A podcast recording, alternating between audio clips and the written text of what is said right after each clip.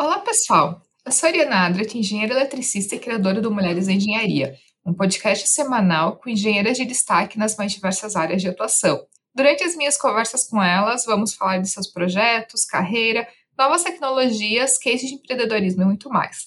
Eu tenho certeza que vou aprender em cada episódio e espero que você também. E o Mulheres em Engenharia já está no Instagram, no Twitter, no iTunes e no Spotify. Você pode seguir o podcast por lá e para quem quiser enviar comentários, sugestões, indicações engenheiras, só me enviar um direct lá pelo Instagram, que é o arroba Mulheres Engenharia. E a minha convidada para esse episódio é Luanda Moraes, engenheira química e uma das primeiras mulheres negras a comandar uma universidade pública brasileira ao assumir a reitoria do Centro Universitário Estadual da Zona Oeste, o ESO, no Rio de Janeiro.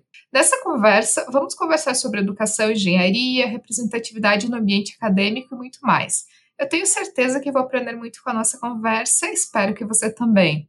Luanda, seja muito bem-vinda aqui ao podcast Mulheres da Engenharia para a gente te conhecer um pouco, né? Conhecer a tua trajetória, né? O trabalho que tu está desenvolvendo como uma das primeiras reitoras né, negras de universidades públicas. Então, acho que essa questão de representatividade é muito importante. Então, seja muito bem-vinda aqui ao podcast. Muito obrigada. É um prazer, Ariane, estar aqui com você e com vocês, né? É, estar aqui é, tem sido, né? Está sendo um grande prazer. Muito obrigada. Luanda, né? É, até buscando né, um pouquinho de informação antes da gente gravar, né? Eu vi que é, o teu pai, né, também é engenheiro então, é, isso é algo muito interessante, porque muitas das engenheiras, eu diria que uma quantidade muito representativa das engenheiras que já passaram aqui pelo podcast são filhas de engenheiros, né? E vai muito na minha. É, na minha teoria, né, e uma coisa que eu comento muito, né, quem ouve aqui há mais tempo sabe, que é a questão de engenharia começa na infância, né.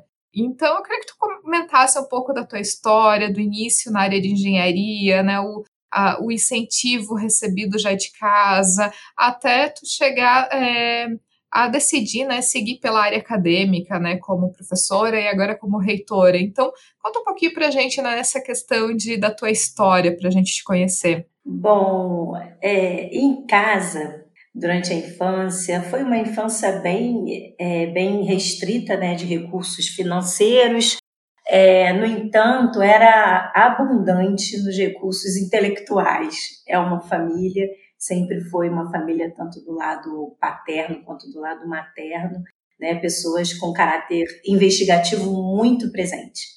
É, e também por ser né, uma, é, uma família né, negra, nós, obviamente, sempre encaramos né, as as agruras de sermos, né? De sermos não, os ataques racistas, né? É melhor falar assim. Então, com isso, é, o empoderamento oferecido pelos meus pais, né? Ele sempre esteve presente nas nossas mesas, né? Nas nossas refeições, sempre teve debate e sempre teve orientação. Então, em casa nós fomos eu e meus irmãos fomos sempre orientados né, a sermos fortes, a resistirmos, a não sermos derrotados, embora a sociedade né, ah, nos atacassem, né, e que hoje ela continua atacando, mas em função da educação é, recebida dentro de casa e na escola pública, né, que eu também vou falar isso, é, nós hoje somos, né, eu e meus irmãos novamente somos uh, somos pessoas né, fortes. Então, educação em casa sempre foi a prioridade. Né? É, não conhecemos muitos dos, dos lanches, né, fast food, dos videogames que eram ofertados lá naquela década de 80 e 90, onde eu vivi, né, quando eu vivi a minha infância, Porém, os debates políticos, debates educacionais, é, sobre ciência e tecnologia, sobre história, esses assuntos sempre estiveram presentes em casa, tanto lá naquele núcleo mais núcleo né, familiar, quanto naquele mais ampliado, né, onde tinham os primos, os tios, os, as tias, enfim. Então, assim nós fomos criados. Uh, como eu disse, a década de 80, né, ela teve, a nossa família sofreu, né, bastante com aquela crise vivemos uma crise no Brasil financeira, parecida com essa de hoje, é, também política, e em virtude disso, né, nós né, também sofremos as questões das limitações de recursos né, financeiros. Então, é, sempre estivemos na escola pública, aliás, na verdade, desde uma certa idade, né, que foi quando sofremos um pouco mais em relação a isso.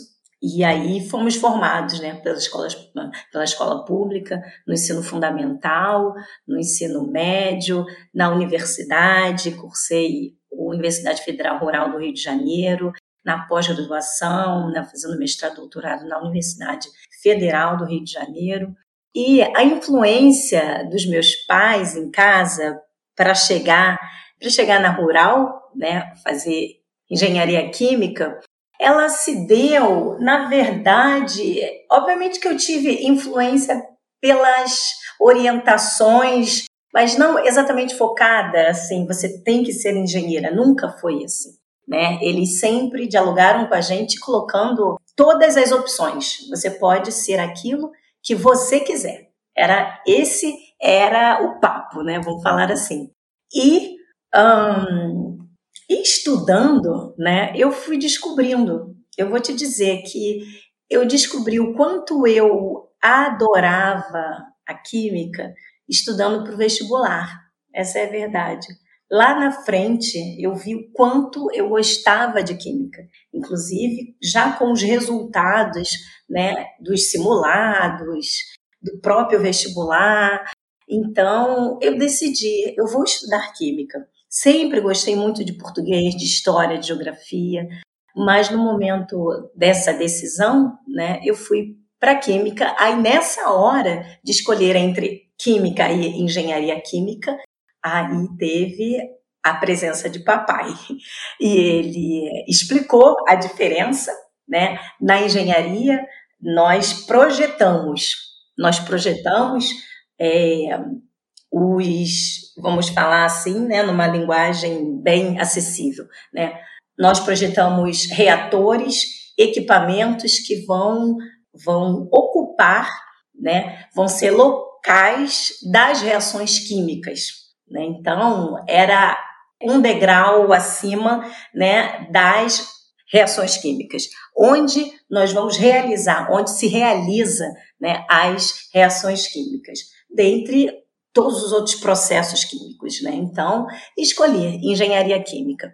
E assim foi, né? Eu vou dizer que foram cinco anos de muito de muita dedicação. Como eu disse, passando pela escola pública, né, pelas escolas municipais, estaduais também, é, em função né, daquilo que já conhecemos, né, que é o pouco investimento em educação, o baixo financiamento em educação, isso acarreta né, numa educação com uma qualidade um pouco mais abaixo. E aí a gente entra naquela questão de competitividade, né? Passar no vestibular foi realmente muito esforço, porque comparando com estudantes oriundos de escolas, escolas particulares, né, que têm todas as, as, as condições né, e incentivos né, para o ensino, obviamente que, na sua grande esmagadora maioria, os estudantes oriundos das escolas públicas têm uma capacidade de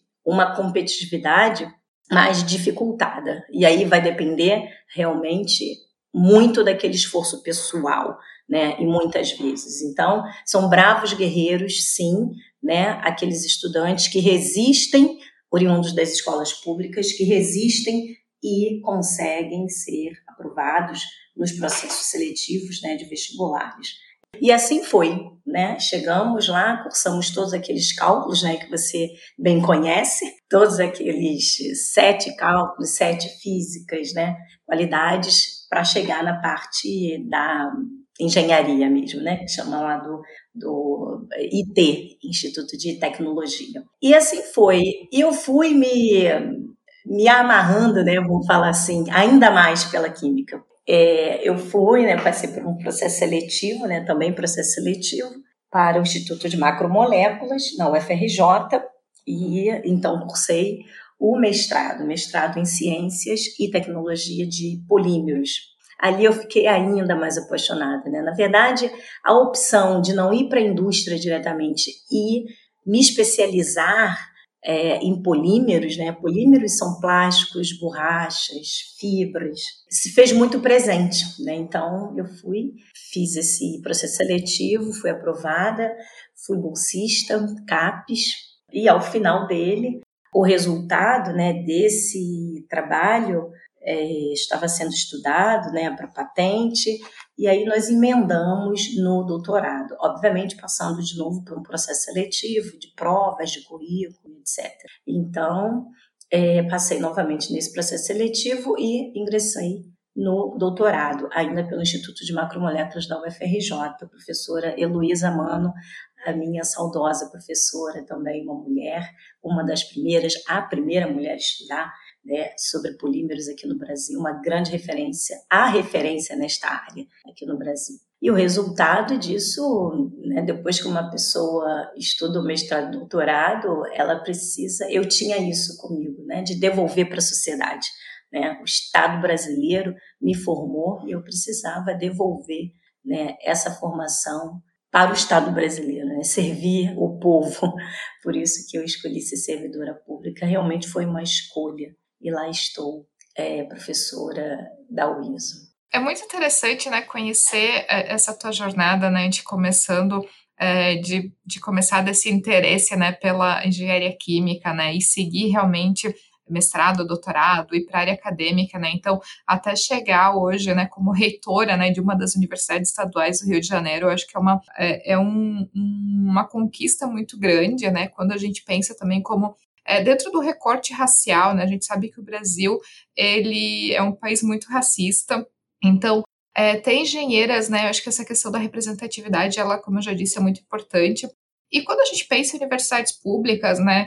é, até poucas décadas atrás, ou poucos anos atrás, é, a universidade pública, né, em vez dela servir realmente a quem precisava, ela acabava tendo um efeito contrário, né, onde ela acabava tirando dos mais pobres através de pagamento de impostos e dando às pessoas mais ricas e favorecidas, que eram basicamente esse grupo de pessoas que conseguiam entrar nas universidades públicas até pouco tempo atrás, né? Porque é, uma pessoa que vinha de uma situação socioeconômica pior, sem tantos recursos financeiros, dificilmente teria condições de ser aprovado né, e entrar numa escola pública. Então, era quase que um desserviço que se fazia.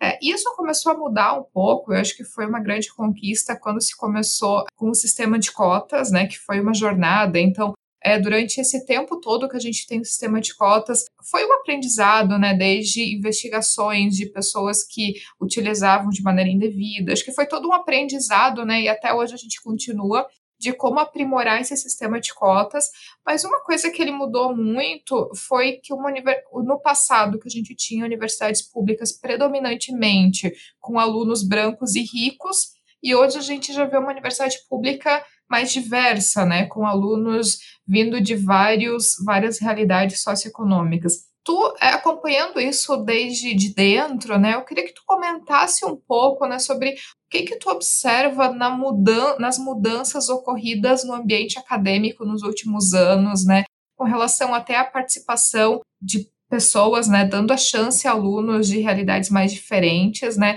e como que tu vê uma mudança até dentro dos cursos de engenharia, né? Por exemplo, a participação de mais é, mulheres, de mais meninas, né, de mais negros. Então, como que isso tem, é, a realidade tem alterado, né? O que que tu tem de percepção dessa mudança de realidade? Olha, Ana, realmente é, a gente sabe que historicamente as universidades no Brasil, sobretudo, mas no mundo também, elas sempre foram lugares de privilégio de uma classe muito abastada. Né?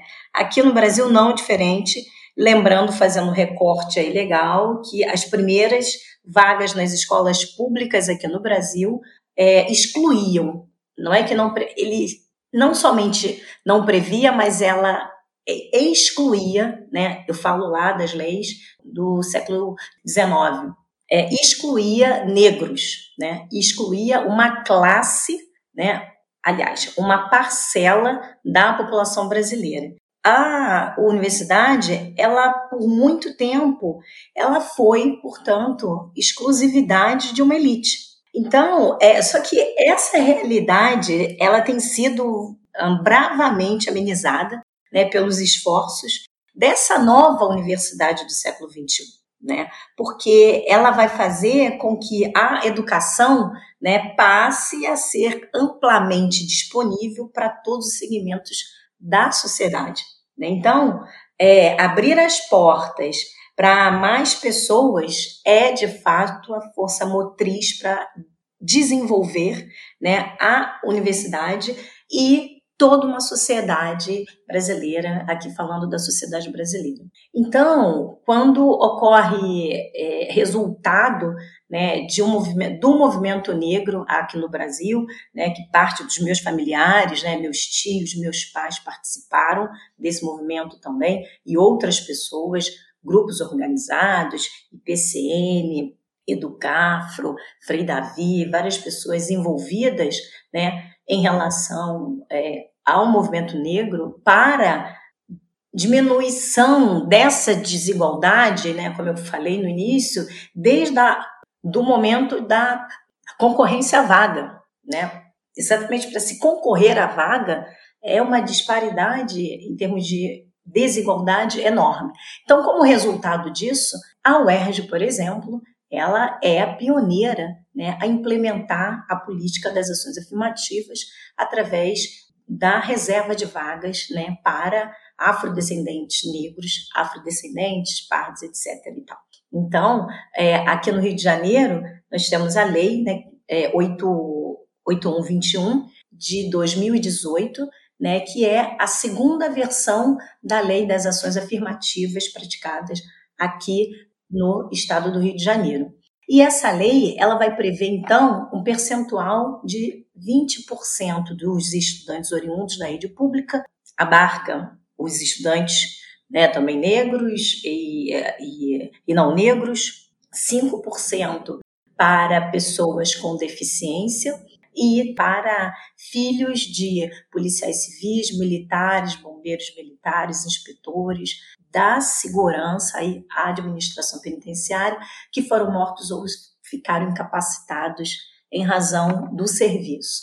Então, e essa lei né, que é, atende, ela vai atender hoje não somente né, os afrodescendentes, onde o movimento negro iniciou, mas ela vai abarcar toda uma sociedade que vive é, em condição né, de vulnerabilidade socioeconômica e que também seja oriunda né, também da escola pública ou então desses grupos né, que pela lei são os prioritários né, para a reserva das vagas, baseado na política de inclusão né, daqueles que sempre foram excluídos e não previstos né, no desenvolvimento uh, social do país, né? historicamente a gente vê né, com muita facilidade, é um dado que tá, é, consta no site do, do Senado, né, várias leis brasileiras, as primeiras leis né, brasileiras, como eu coloquei lá, do século XIX, é, que excluíam aquela população que formou o país, que construiu o país. Né? Então, recente ainda, mas que nós sofremos é, bastante so, em relação a esses desdobramentos, as leis das com políticas de inclusão, elas estão presentes, estão causando uma diferença enorme, como você colocou, né, na característica da universidade. Hoje se entra na universidade e se vê negros e pardos, indígenas, quilombolas, e aquela característica, né, é, é, sobretudo branca da universidade, ela está sendo lentamente, a gente pode colocar assim, lentamente é, colorida, né, exatamente para promover a inclusão. E como resultado disso, né, nós temos, trazendo para o lado da engenharia, né, que é a nossa, a UESO, por exemplo, oferece três engenharias: engenharia de materiais, engenharia metalúrgica, engenharia de produção. Então, o nosso corpo discente feminino nessas engenharias, é, comparando com a minha época, que foi no final da década de 90, que eu entrei para a universidade, ela é muito mais colorida e ela é muito mais feminina.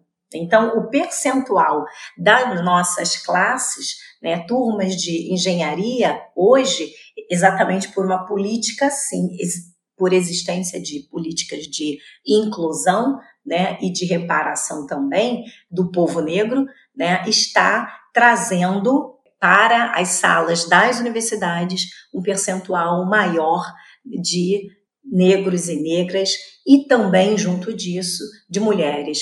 Quando a gente faz o recorte para a questão feminina, né, a, gente, a gente pontua aqui que nós mulheres, a história das mulheres, sempre foi de estar à frente das situações, né? Mas os lugares de verdade elas não conseguiam ocupar. Então foi também uma luta, né? E tem sido uma luta grande. E como resultado disso, os grandes percentuais né, de aproveitamento nas disciplinas, existe né, um alto percentual de aproveitamento nas disciplinas por parte desses estudantes oriundos, né, que são contemplados com a política das ações afirmativas. Então, isso é, está caminhando, está lento, mas está caminhando, e é por isso que nós precisamos incrementar as políticas públicas de inclusão, não somente na universidade, mas tendendo um pouco mais ainda lá para o ensino básico. Tem dois pontos que eu gostaria de explorar mais, e o primeiro é com relação à questão de gênero né, e o papel das universidades. Porque, assim, já são três anos né, que eu tenho podcast aqui, é, e eu tenho, pela minha própria experiência, mas também por várias mensagens que eu recebo né, de alunas de engenharia de, das mais diversas universidades, a questão dos cursos de engenharia, ou cursos que são majoritariamente masculinos, e a questão do assédio no ambiente acadêmico, né? Seja através de professores fazendo comentários, assediando alunas, é, enfim, comentários de colegas, né? Comentários sexistas. Então, a gente sabe que, historicamente, também, o ambiente acadêmico e também o ambiente profissional, né, mas aqui é referente ao ambiente acadêmico, para alunas de engenharia, né, em muitos dos casos, não é um ambiente muito agradável, né, e eu acho que também é questão de uma jornada, né, de tornar esses ambientes acadêmicos mais acolhedores. Como é que tu vê o papel das universidades nisso, né, porque eu acho que se a gente quer ter, eu acho que é é extremamente necessário ter mais participação de mais mulheres nas áreas de tecnologia, né? Isso inclui as engenharias. A gente também precisa garantir que essas é, alunas elas consigam concluir a sua, a, a, a sua graduação, né? O seu, é, o seu curso num ambiente acadêmico saudável, né? E Existem várias, até algumas pesquisas que eu já vi é, comentando que uma das principais razões né, do, de, das mulheres muitas vezes abandonarem os cursos de engenharia é justamente por esse ambiente tóxico, né, que passa pelo assédio. Então, como é que tu vê a questão do, do papel das universidades nisso e o que, que tu tem visto assim nos últimos anos em questão de ações ou de realmente as universidades elas estarem menos tolerantes com esse tipo de comportamento, né? Então, é, vendo em retrospectiva, né, e tu acompanhou já desde a tua época de aluna, né, e depois por muitos anos como professora, então dessa tua visão de dentro, né, do ambiente acadêmico, né, o que que tu tem observado, né, com relação às universidades, né, e as mulheres nesses cursos mais masculinos? Eu faço uma observação para o seguinte: nos últimos anos, né, como eu comparei, na minha época enquanto estudante e até hoje, passam-se duas décadas, né, uh, eu observo hoje o corpo docente ele é muito mais feminino. Nós temos hoje, inclusive, na área das engenharias, na área das ciências exatas e da terra, né, uma densidade feminina maior do que há duas décadas atrás, podemos falar assim. Então, quando a gente uh, afirma que o avanço está ocorrendo, ele pode estar lento, mas ele está ocorrendo, eu estou segura nessa afirmação porque está sendo possível notar, é notório isso. É notório nas salas de aula, inclusive, o percentual de estudantes né, do público feminino é maior. E eu observo que ele é maior porque ele está aumentando exatamente porque está se vendo, é um incentivo, é a representatividade, um incentivo. A presença de mais mulheres na engenharia incentiva e atrai outras jovens meninas e mulheres para as engenharias. E qual é o nosso papel que já chegamos lá? O nosso papel é estarmos ainda mais atentas e nos colocando numa posição de proteção, porque nós sabemos da força que o machismo tem no nosso país e no mundo inteiro, né? E com isso, a força que o machismo tem e o resultado dessa força na vida de nós mulheres. Então, quando esse número de mulheres na engenharia aumenta, nós nos protegemos ainda mais. Dentro das universidades, é, eu percebo que, fazendo esse recorte né, de apenas duas décadas, né, a nossa presença está maior e, com isso, nós estamos mais presentes e exigindo também políticas internas de proteção às mulheres, exatamente em relação à questão, vamos pontuar aqui, dos assédios. Né? Então, nós estamos, a nossa rede está maior, e aí, como resultado desse aumento numérico, as nossas proteções em termos de legislação, em termos de normativos internos e de políticas internas nas universidades, aumenta, inclusive, a nossa proteção, altera, inclusive, por exemplo, códigos de ética dentro das instituições públicas, porque nós estamos presentes e, como resultado disso, fazendo parte né, da construção desses instrumentos internos que vão reger o funcionamento das instituições e, portanto, como resultado, nós temos a participação, eu vejo dessa forma, maior das mulheres, porque acaba que a nossa presença incentiva outras. Em termos de pesquisa, é, está recente agora a FAPERJ, que é a Fundação Carlos Chagas Filho de Amparo à Pesquisa do Estado do Rio de Janeiro, né, ela acaba de lançar um edital específico né, para as meninas e mulheres. Ele chama de Programa Meninas e Mulheres nas Ciências Exatas e da Terra, Engenharias e Computação. Então, nele, é, através desse projeto, a FAPERJ tem né, como objetivos despertar o interesse vocacional de meninas e de mulheres na educação básica, seja lá no ensino fundamental, a partir do sexto ano, e do ensino médio até o ensino superior, né, dentro das pesquisas científicas e tecnológicas nas áreas das ciências exatas e da terra, engenharias, computação. Através da execução de projetos, por exemplo, dessa natureza nas escolas públicas e nas instituições de ensino superior no âmbito do Estado do Rio de Janeiro, incentivo e a representatividade né, da presença das mulheres nessas áreas específicas da engenharia, por exemplo, conduz né, ao aumento dessa densidade feminina nas instituições de ensino superior e pós-graduação também. E que uh, o futuro ele, ele é próspero, né? E o futuro da engenharia no Brasil ele vai ser mais humanizado, exatamente porque ele vai ser construído né, por mulheres né, que temos essa habilidade nos tratamentos humanos, né? Eu, eu concordo 100% né, com isso. Eu acho que a gente precisa ter um, começar a, a ter mais mulheres para elas conseguirem né, buscar essas conquistas né, essa melhoria nos ambientes.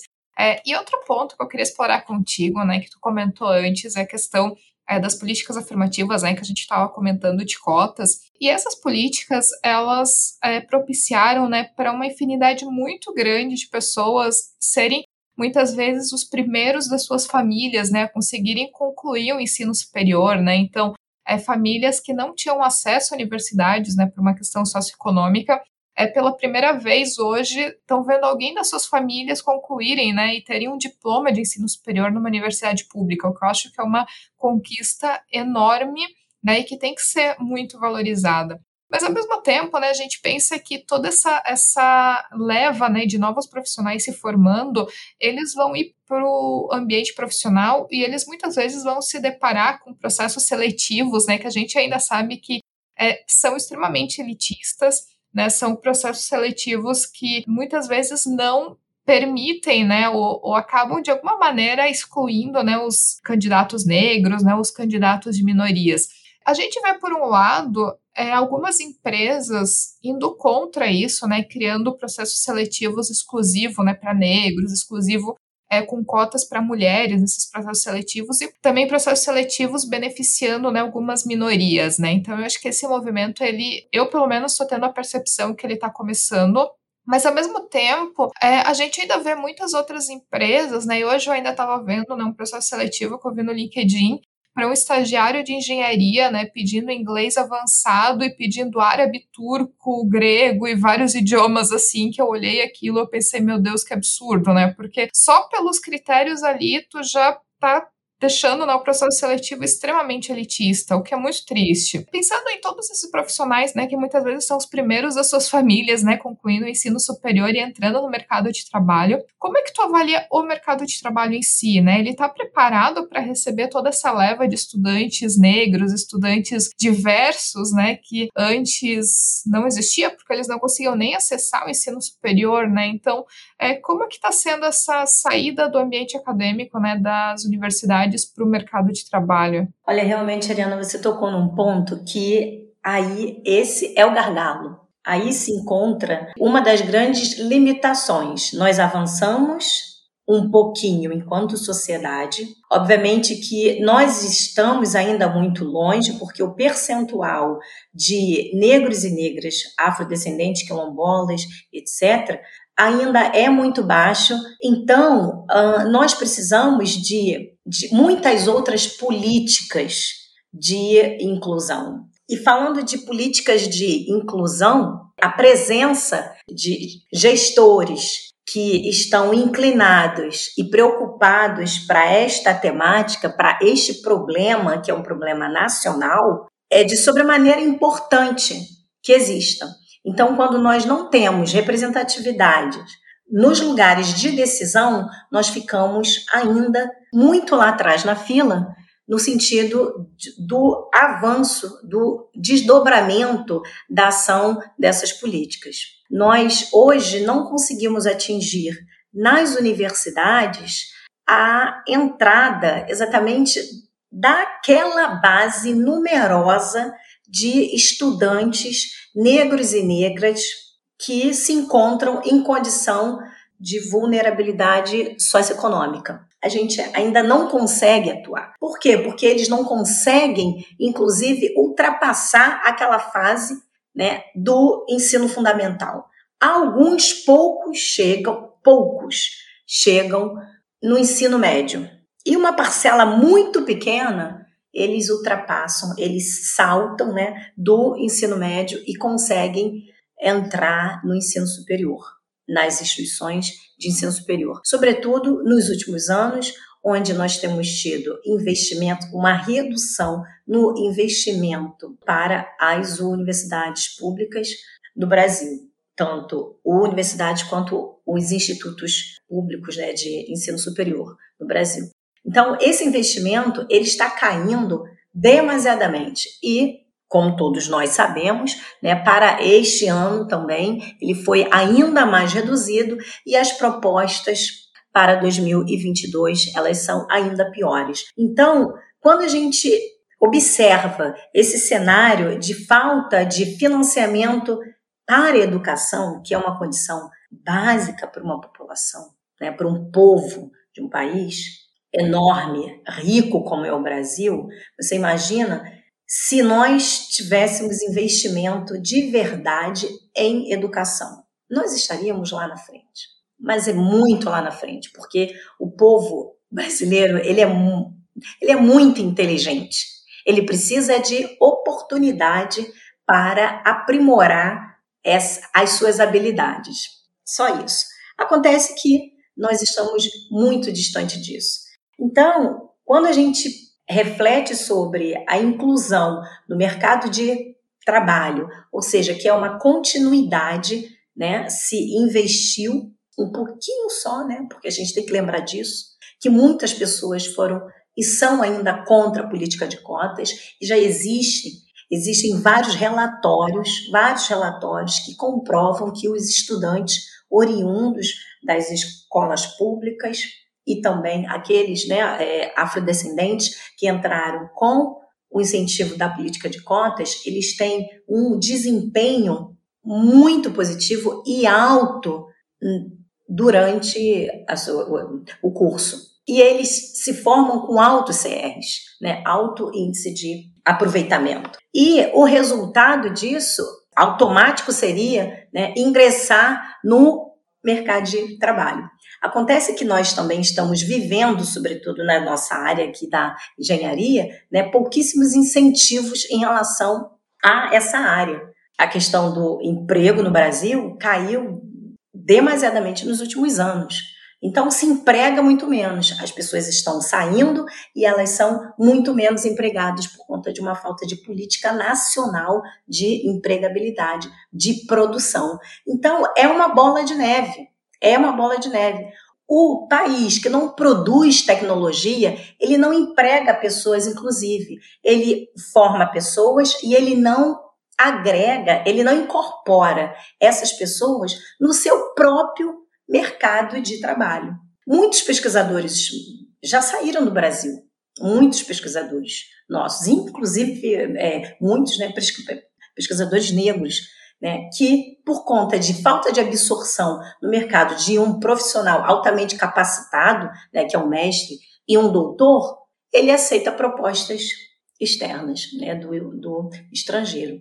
Então, se precisa reformular toda uma política no Brasil em relação à inclusão em todas as etapas. E trazendo a sua observação dos requisitos né, para algumas vagas, realmente ali, quando a empresa aponta determinadas qualificações, ela está dando praticamente nome para aquela vaga, não é assim? Ela está dando nome para aquela vaga, porque muitas pessoas não têm é, aquela qualificação, por exemplo, dos idiomas aprimorados. Né? É uma luta muito grande para nós termos aderência ao ao inglês, por exemplo. Mas por quê? Porque falta, aí eu volto para a educação, tudo começa nela e termina nela. Porque se nós tivéssemos, inclusive, aquela educação básica né, que tu colocando aqui, de qualidade, quando esse aluno termina a universidade, ele tem o inglês avançado. Aliás, ele entra, ele entraria para a universidade com inglês avançado. Só que isso não é uma realidade do Brasil. Então, e eu trago novamente como resultado disso exatamente uma estrutura né, da exclusão, uma, uma, uma estrutura racista.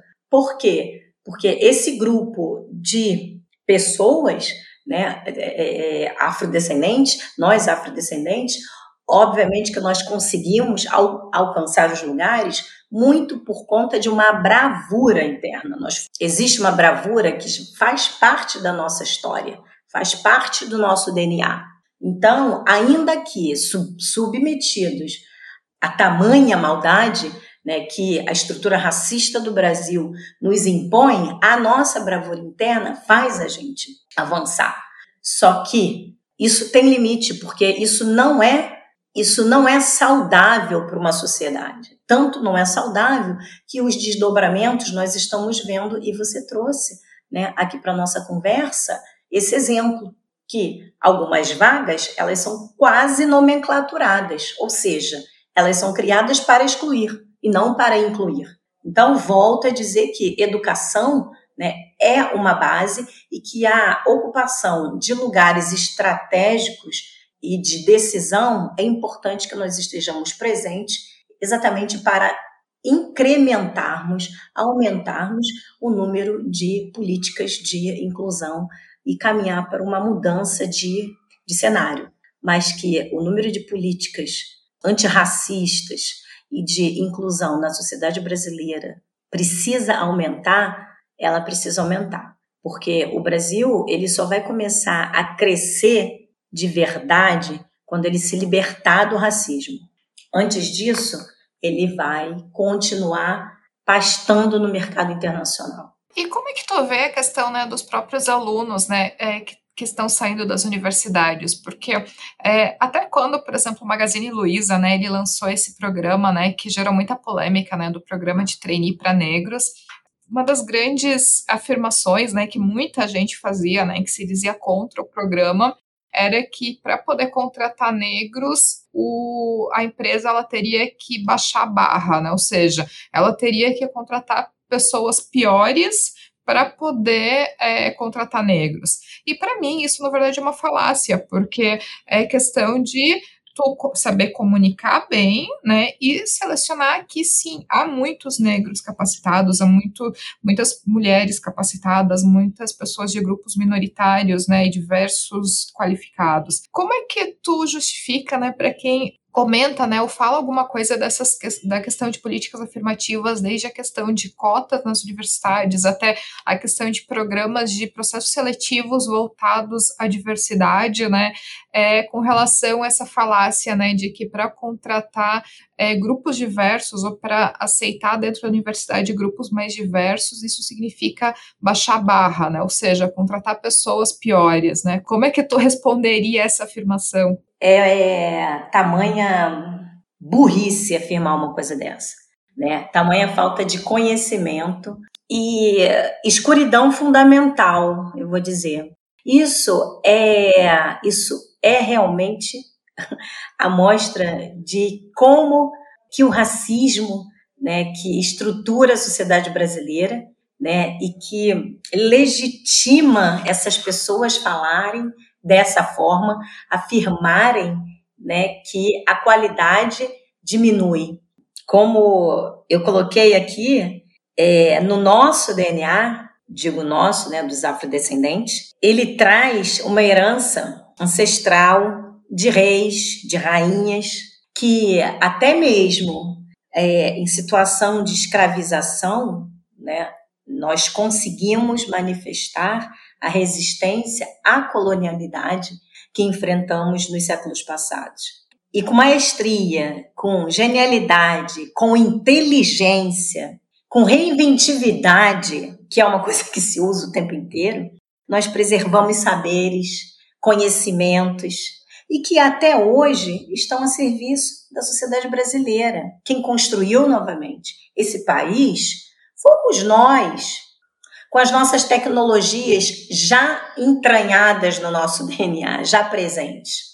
Então, o que acontece é que existe uma, um medo, um pavor enorme, né, dessas de quando nós começamos a ocupar as universidades, de quando nós começamos a produzir ciência, a produzir tecnologias, porque existem várias patentes várias inovações com inventores negros e negras. Então, isso aqui no Brasil, obviamente referenciando, é, então isso causa um pavor e um medo muito grande da sociedade racista brasileira, né, exatamente pela ocupação, né, e pela, aliás, apropriação desses lugares, desses lugares de engenheiros, engenheiras negras, de juízes negros, de promotores negros, enfim, de, de apropriação desse povo que foi por séculos escravizados em lugares que não foram previstos, mas chegamos. Então, é uma manifestação absolutamente racista, né? E que carrega um pavor, porque é isso, nós já estamos, nós já estamos e vamos continuar estando ainda mais numerosamente, já que se entende tudo pela economia, né, pelas vias né, dos recursos financeiros, então se entenda que quando algumas organizações privadas já começaram a entender né? E aí, com isso, é, está se mudando um pouco a visão. Mas, de sobremaneira, o que a gente ouve muito é isso né, que você me trouxe aqui como pergunta. É, ainda está assim. Então, eu digo que nós vamos permanecer aumentando o número das apropriações nos lugares de espaços né, de poder, de decisão e de produção né, a nível de tecnologia e inovação aqui no Brasil. Isso é, me faz pensar muito até na, na questão né, do conceito de representatividade. É, e eu lembro, né, um, há um tempo atrás viralizou um videozinho de uma menininha na frente da televisão, né, enquanto a Maju Coutinho, né, estava apresentando o jornal e, e ela vendo a Maju, né, e ela se sentindo, né, igual, né, e o cabelo, enfim, né, uma, um vídeo super fofo, assim, né, na questão da representatividade da menininha, né, que viu uma apresentadora negra na TV e se sentiu representada, né, e, e, sentiu que aquele espaço também poderia ser ela, e ela um dia poderia estar ali de apresentadora num, num telejornal também. E tu, como uma das primeiras reitoras, né, do Brasil, né, primeiras reitoras negras de universidades públicas no Brasil, né, dentro de um grupo super pequeno de reitores negros, né? Então, a representatividade no teu caso, eu considero ela como dupla, né? Tanto a representatividade por ser mulher ocupando esse espaço, quanto na questão de por ser negra ocupando esse espaço, né? Então, é, a questão de representatividade, ela, ela entra muito né, nesse contexto, é, e eu queria que tu comentasse né, o, como que tu considera e como tu vê é, a importância né, do cargo que tu ocupa, né, de tu ser hoje um símbolo de representatividade de uma engenheira mulher negra é, como reitora de uma universidade pública, né? E como que isso também pode servir para talvez alguma menina que pensa é, em talvez seguir na área acadêmica, né? Seguir para uma área de engenharia, de olhar para ti e pensar, poxa, eu também posso estar tá ali, eu também posso ocupar esse, esse espaço, né? Então, como é que tu vê a importância, né, de estar tá ocupando esse, esse espaço, né, uma reitoria de uma universidade pública hoje? Representatividade, ela é é uma coisa que eu não tinha, por exemplo, a não ser os membros da minha família. Né? Quando eu, enquanto jovem, ligava a televisão, parecia que eu estava num país nórdico, né? Não sei, parecia que eu estava na Alemanha, porque a televisão, os jornais não se encontravam, não se encontravam. Então, hoje, é, como resultado de uma brava luta do movimento negro, né, como eu coloquei anteriormente, como resultado desses esforços todos, hoje nós temos representatividade. E a representatividade é algo fundamental. E aí eu trago novamente o meu exemplo. Eu hoje sou uma engenheira química de formação, como pesquisadora atuo na área de desenvolvimento de membranas poliméricas para pilhas a combustível. Para o que serve uma pilha combustível? É exatamente produzir energia elétrica através de fontes renováveis. Então, os meus materiais que eu sintetizo no laboratório, que são as membranas poliméricas, elas são aplicadas em células combustíveis, popularmente elas são conhecidas como células a combustíveis, e ela, essas células são alimentadas por hidrogênio, por etanol, e o nosso etanol, todos nós sabemos que vem da nossa fonte, cana-de-açúcar, né? E dali se sai energia elétrica para alimentar desde portáteis, como os nossos celulares, nossos tablets, nossos notebooks, como até operar uma, uma usina. E essa mulher hoje, né, pesquisadora na área de energia renovável, sintetizando membranas poliméricas para esta aplicação, engenheira química, e que, enquanto ofício, está também executando uma gestão numa universidade pública do estado do Rio de Janeiro, ela teve uma representatividade, e aí por isso que ela está aqui. Eu tive meus pais, eu tive meus tios, nós temos várias representações né, dentro no âmbito da justiça, no âmbito da educação, também na engenharia, na área da saúde. A minha representatividade né, que eu tive, incentivo da minha família. Então, isso foi, foi alimento, eu fui realmente incentivada. Então, nós termos né, pessoas que nos inspiram muda completamente o futuro das nossas vidas. Nós precisamos, os jovens brasileiros precisam de pessoas que os inspiram. Na universidade, eu vejo a cada colação de grau que eu executo, as meninas, né, os jovens, negros e negras, eles agradecem, suas famílias agradecem, ficam imensamente felizes. Quando eu entro para dar aula para o primeiro período, eles ficam ali alvoroçados e felizes por verem aquela mulher negra que é engenheira, que trabalha com energia renovável, né, como professora deles. Então, e agradecem, sempre agradecem.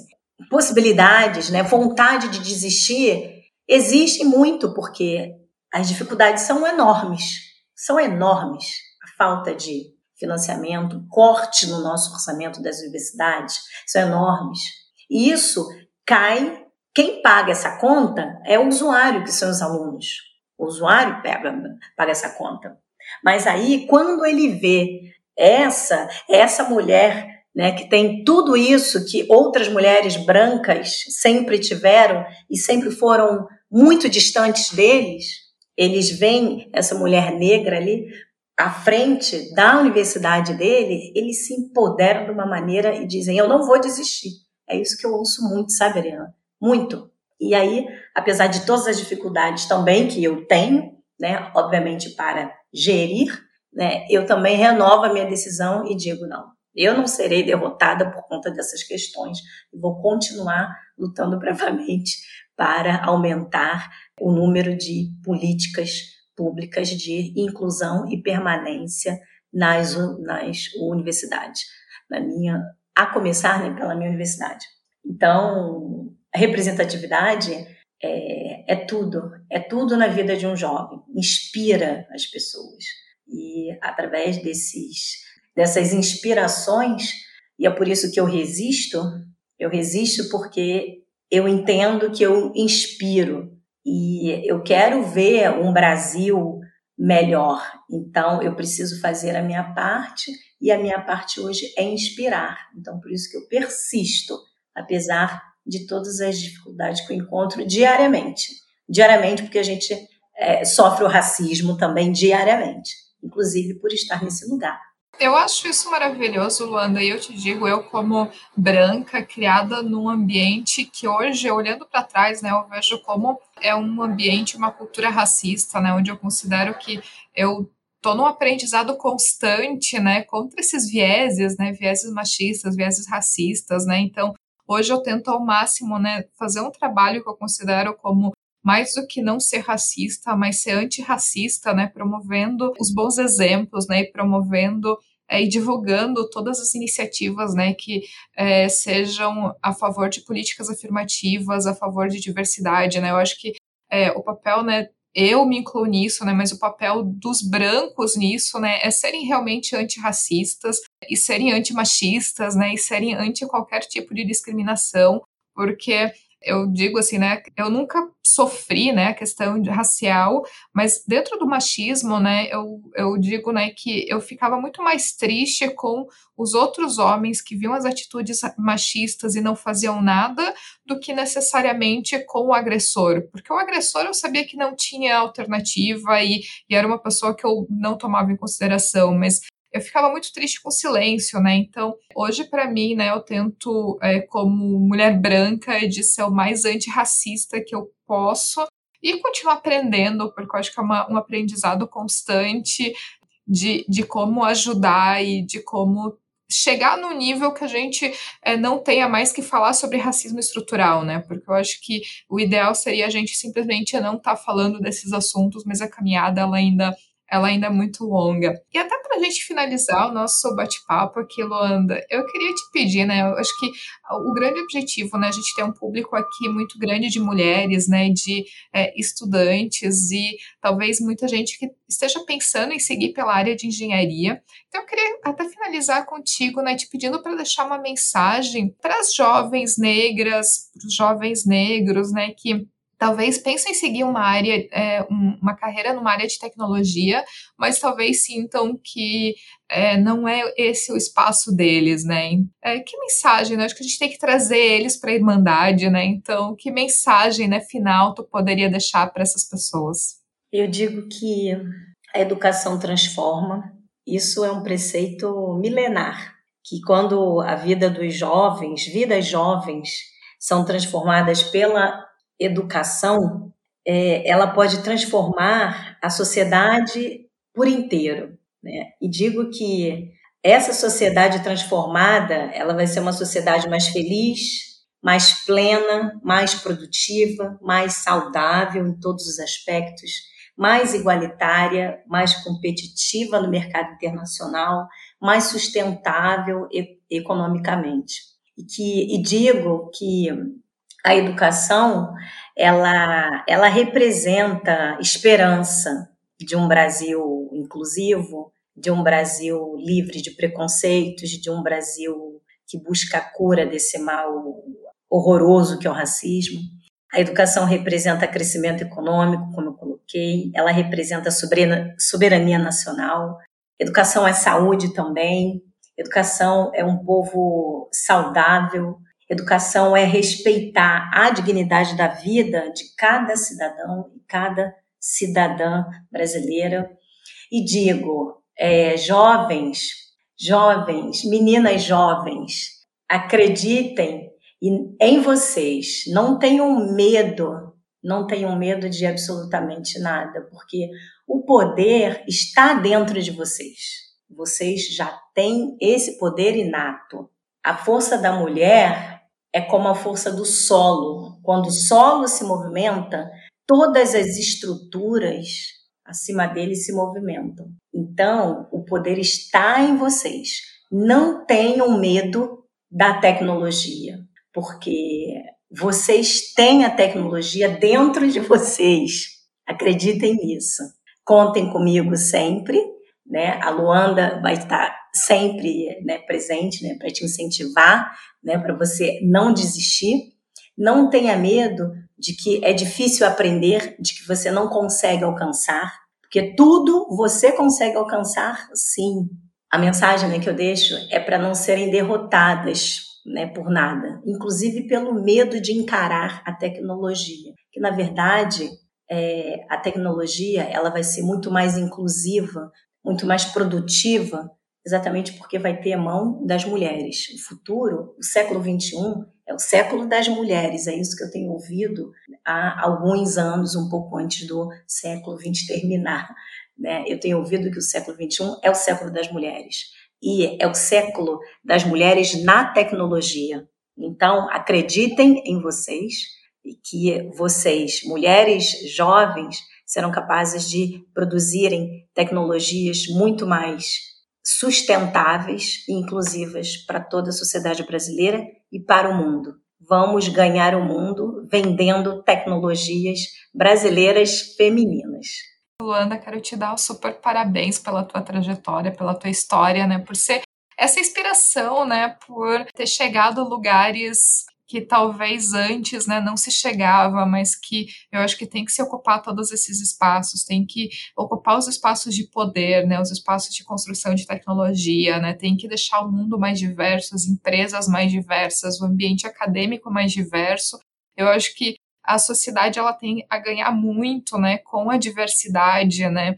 Realmente te dar os parabéns pela tua trajetória. Eu espero que é, nos próximos anos apareçam muito mais Luandas dentro das universidades brasileiras, né, e fazendo um trabalho excelente, né, servindo de inspiração para as próximas gerações. Então, enfim, muito obrigada, né? Parabéns pela trajetória, muito obrigada pelo teu tempinho, né? Pela nossa conversa aqui.